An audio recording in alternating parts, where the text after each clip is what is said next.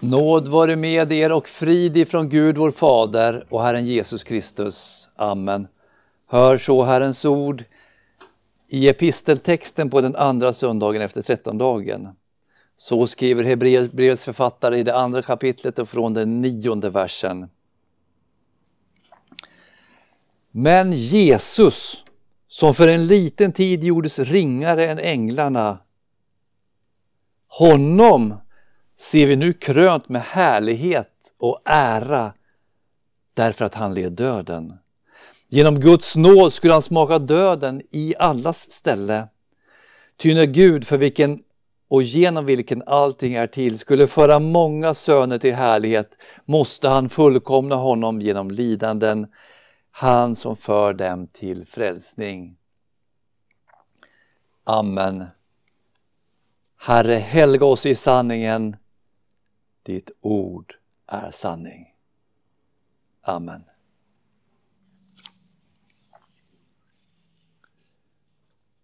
Vilken är vår bild av Jesus? Hur ser han ut när vi tänker på honom? Om någon ser honom som den store revolutionären, som en kärleksprofet, en sorts antik hippie eller som en missförstådd filosof, då kanske man borde ta fram sin bibel. För då har man inte läst hur Gud beskriver honom i den heliga skrift. Utan då har man läst böcker som spekulerar eller så har man spekulerat själv. Och detta har ju mycket lite med verklighetens Jesus att göra. Vem är Jesus? Och hur är han? I en bibelläsares huvud kan faktiskt två olika bilder av Jesus dyka upp. Bilden av honom som den härlige, upphöjde, Guds egen son. Krönt i ära och härlighet. Honom som Hebreerbrevets författare 1, 3 beskriver, som vi, den text som vi talade om på juldagen. Sonen utstrålar Guds härlighet och uppenbarar hans väsen och behåller allt genom sitt mäktiga ord. Eller som psalmisten beskriver i psalm 110 Herren sade till min Herre, sätt dig på min högra sida till dess jag har lagt dina fiender som en fotapall under dina fötter. Din makts spira skall sträcka ut från Sion. Ska Herren sträcka ut från Sion. Du ska härska mitt ibland dina fiender. Psalm 110, vers 1. Eller som profeten Johannes döparen beskriver honom hos Markus, den text vi talade om förra söndagen. Efter mig kommer den som är starkare än jag och jag är inte ens värd att böja mig ner och knyta upp hans sandalremmar. Eller som Matteus, förlåt, ja Matteus beskriver honom på förklaringsberget. Matteus 17 och 2. Han förvandlades inför dem. Hans ansikte lyste som solen och hans kläder blev vita som ljuset. Som Paulus beskriver honom, han är Kolosserbrevet 1 och 15 den osynlige Gudens avbild, förstfödd före allt skapat. Ty i honom skapades allt i himlen och på jorden, det synliga och det osynliga, tronfurstar och herradömen, makter och väldigheter. Allt är skapat genom honom och till honom. Eller första Petrus 3 och 22 där Petrus säger han har stigit upp till himmelen och sitter på Guds högra sida sedan änglar, furstar och makter har blivit lagda under honom. Det är en bild av Kristus Jesus, Guds son. En annan bild är Jesus någon som människor hånar, skrattar åt, driver med. Markus berättar, Markus 15 och 19. De slog honom i huvudet med en käpp och spottade på honom. Man förde ut honom att piskas med en gisselpiska, det vill säga en piska med metallskrot. Hans kropp blöder. Man gör en krans av törnen, det vill säga vassa taggar, som man pressar ner över hans huvud. Hans lärjungar har flytt. Han är ensam. Han får bära ett tungt träkors från en plats han fängslas av Pontius Pilatus till en avrättningsplats för brottslingar utanför Jerusalems stadsmur. Han är svettig av ansträngningen, förmodligen smutsig av gatudammet, blodig av alla piskslag. Så driver man spikar genom hans händer och fötter. Han får hänga på korset i stor smärta under sex timmar. Tills till slut en romersk soldat sticker ett spjut i hans sida.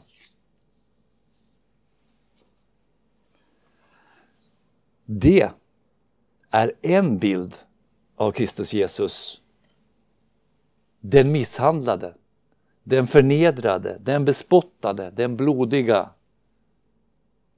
Vilken bild i sinnet av Jesus har du och jag? Är det den misshandlade och hånade Jesus fastspikade vid träkorset? Eller är det han med ett ansikte som lyser som solen, med fotsida kläder vitare än ljuset och med ett bälte av guld? Du och jag borde ha båda bilderna av honom i vårt sinne. Därför att den Jesus som är allsmäktig, Guds son, helig och rättfärdig, han är den som kan frälsa. Den enda som kan frälsa. Och för att den förnedrade Jesus som spikades fast är han som faktiskt frälste oss, dig och mig. Och det är en och samma Jesus som dagens text förklarar. Men Jesus som för en liten tid gjordes, gjordes ringare än änglarna honom ser vi nu krönt med härlighet och ära därför att han led döden. Genom Guds nåd skulle han smaka döden i alla ställe. Ty när Gud, för vilken och genom vilken allting är till, skulle föra många söner till härlighet måste han fullkomna honom genom lidanden, han som för dem till frälsning. Han kröntes med härlighet och ära genom sin uppståndelse och uppstigen till den himmelska tronen på Faderns högra sida. Men det var inte genom uppståndelsen han blev den han är. Aposteln förklarar i andra i Filipperbrevets andra kapitel och den sjätte versen. Han var till i Guds gestalt. Och Johannes, aposteln, evangelisten, kallar honom i det första kapitlet för vad då? Ordet. Logos. Han säger i begynnelsen var ordet. Och ordet var hos Gud och ordet var Gud. Han var i begynnelsen hos Gud. Genom har allt blivit till och utan honom har inget blivit till som är till.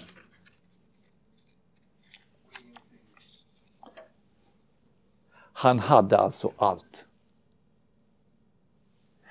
Han var den upphöjde innan världen var till. Vi möter den där mäktige gudasonen i Gamla Testamentet några gånger som Herrens ängel. Vi möter honom hos Daniel som Människosonen.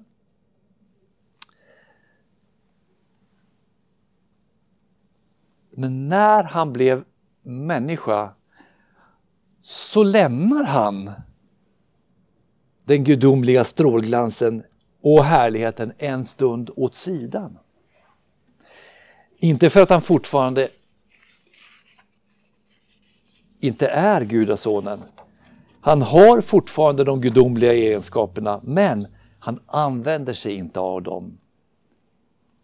Varför? Svar? För vår skull, för din skull, för min skull. Fyra verser efter dagens text läser vi Eftersom nu barnen hade fått del av kött och blod fick han på liknande sätt del av kött och blod. För att han genom sin död skulle göra den maktlös som hade döden i sitt våld, det vill säga djävulen, och befria alla dem som av fruktan för döden hade levt i slaveri hela sitt liv. Det är ju inte änglar utan Abrahams barn han tar sig an.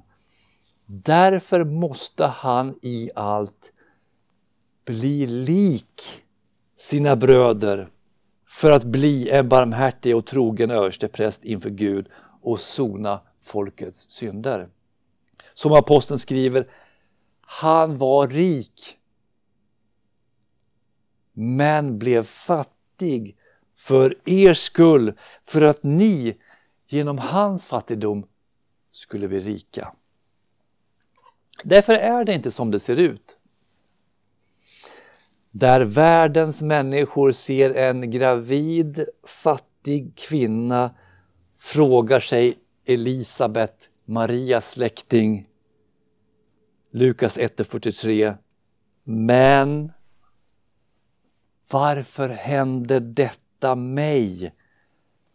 Att min Herres mor kommer till mig. Min Herres mor. Där världens människa ser ett fattigt barn fött i ett stall, där ser, den, där ser tron den utlovade konungen på Israels tron och Guds evige son som ängeln förklarar för Maria, Lukas 1 och 32. Han ska bli stor och kallas den högstes son. Och Herren Gud ska ge honom hans fader Davids tron. Han skall vara konung över Jakobs hus för evigt och hans rike ska aldrig få något slut. När den åldrige Simeon håller Marias son, åtta dagar gammal, i sina händer så säger han inte vilken söt bebis.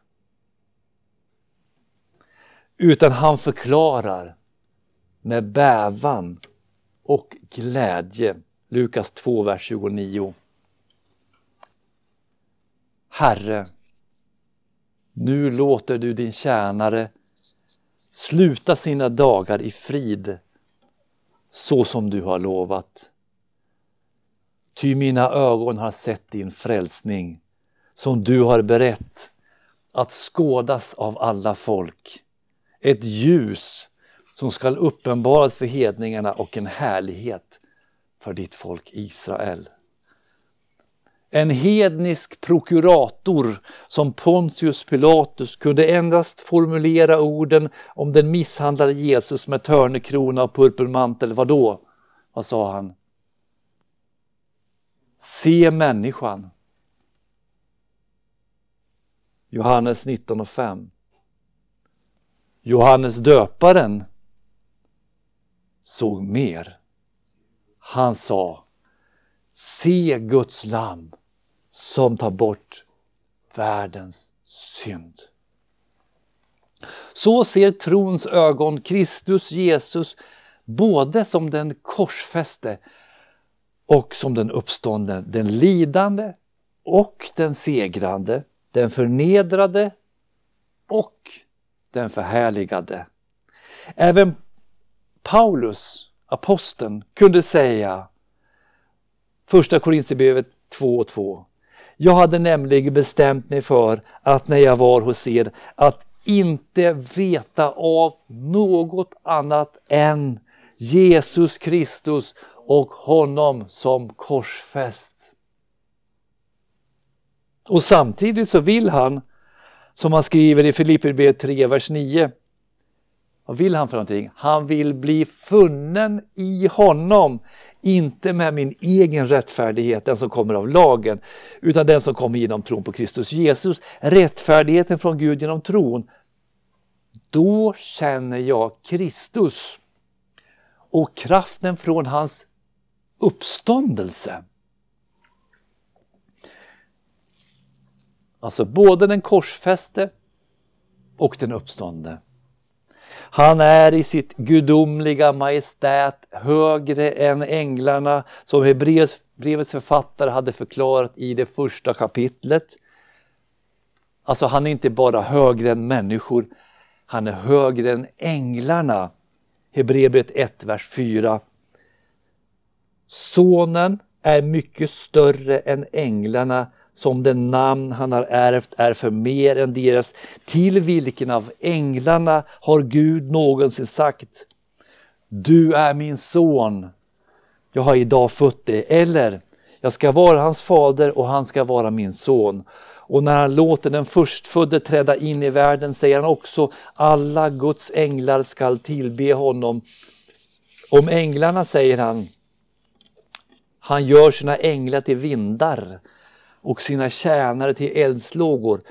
Men om sonen säger han Gud, din tron står i evigheters evighet och rättens spira är ditt rikes spira.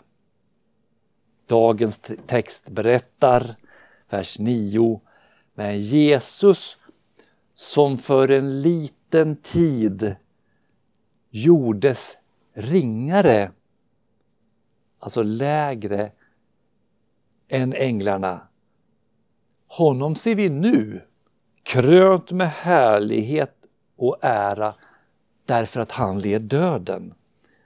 Genom Guds nåd skulle han smaka döden i allas ställe. En liten tid.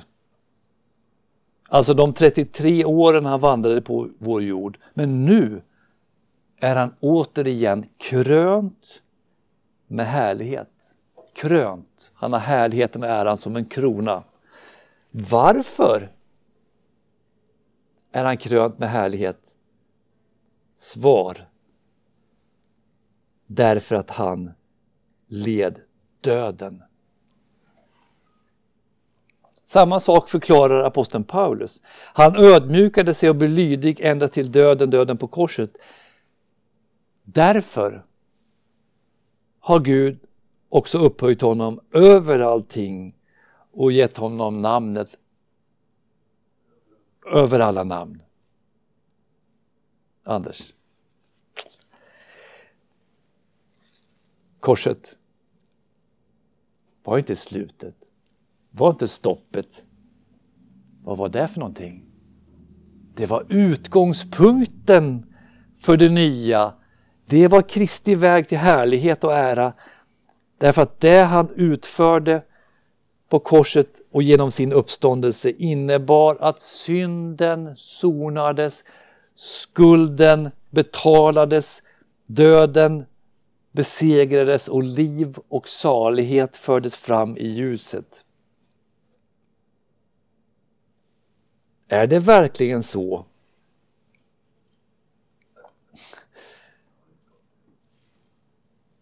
Måste inte alla människor dö och gömmas i gravens mörker? Dagens text svarar. Vad, säger dagens text? Genom Guds nåd skulle han smaka döden i alla ställen. När Martas bror Lazarus dog så förklarade Jesus för henne, Johannes 11.25, Jag är uppståndelsen och livet. Den som tror på mig ska leva om han än dör. Och var och en som lever och tror på mig ska aldrig någonsin dö. Och så kallar Kristus ut Lazarus ut ur hans grav. Och samma, sätt, på samma sak ska ju Kristus själv göra på den yttersta dagen. Om vi då befinner oss i våra gravar uppståndna och förhärliga kommer vi då att få leva tillsammans med Kristus om vi genom tron ser Kristus som den han är. Som den korsfäste och uppståndne frälsaren. Vi behöver inte dö den eviga döden för att genom Guds nåd skulle han smaka döden i allas ställe. Texten fortsätter. Ty när Gud, för vilken och genom vilken allting är till, skulle föra många söner till härlighet måste han fullkomna honom genom lidanden, han som för dem till frälsning. Vers 10. Precis som lammet som juden var till templet bara var ett lamm så länge han bar det och blev ett offerlamm först när det offrades. Alltså innan det lades på bålet. Så fullkomnas offret av Jesus på hans kors. Där fullkomnas offret och han blir det fullkomliga offerlammet och den fullkomliga översteprästen i sitt lidande på korset. Det är där hans uppdrag fullbordas, blir fullkomligt. Det är avklarat. Där sätts en punkt för de synder och den skuld som skilde oss från Gud. Punkt. Han för många söner och döttrar till härlighet, står det. Han för dem till frälsning, säger texten. Och så ser vi Gud och vår frälsare i sitt uppdrag. Det ser trons ögon. Har du och jag synder?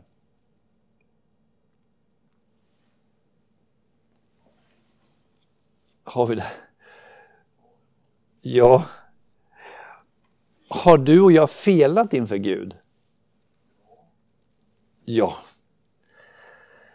Ter sig döden ibland skrämmande när vi tänker på den? Ja, jo, men det kan den göra ibland. Jobbig. Se på Kristus. Vad är han har gjort? Han har smakat döden i allas ställe. Eller istället för oss. I alla ställen. Vi säger i alla ställen. När jag pratar om det här så minns jag bara Jag kommer ihåg jag hade en konfirmationspredikan. Nej, det var det nog inte. Det var nog en barnpredikan tror jag, för många, många, många år sedan. Och så, så vet jag att vi hade pratat om det här med att Jesus do, dör i vårt ställe. Jesus offras i vårt ställe. Jesus lider i vårt ställe. Jesus tar bort synden, Ta på sig synden i vårt ställe. I vårt ställe tänkte jag, nu har jag, nu har jag fått in det verkligen så att det alla förstår i den här barnpredikan. Så sa jag, vad är det Jesus har gjort?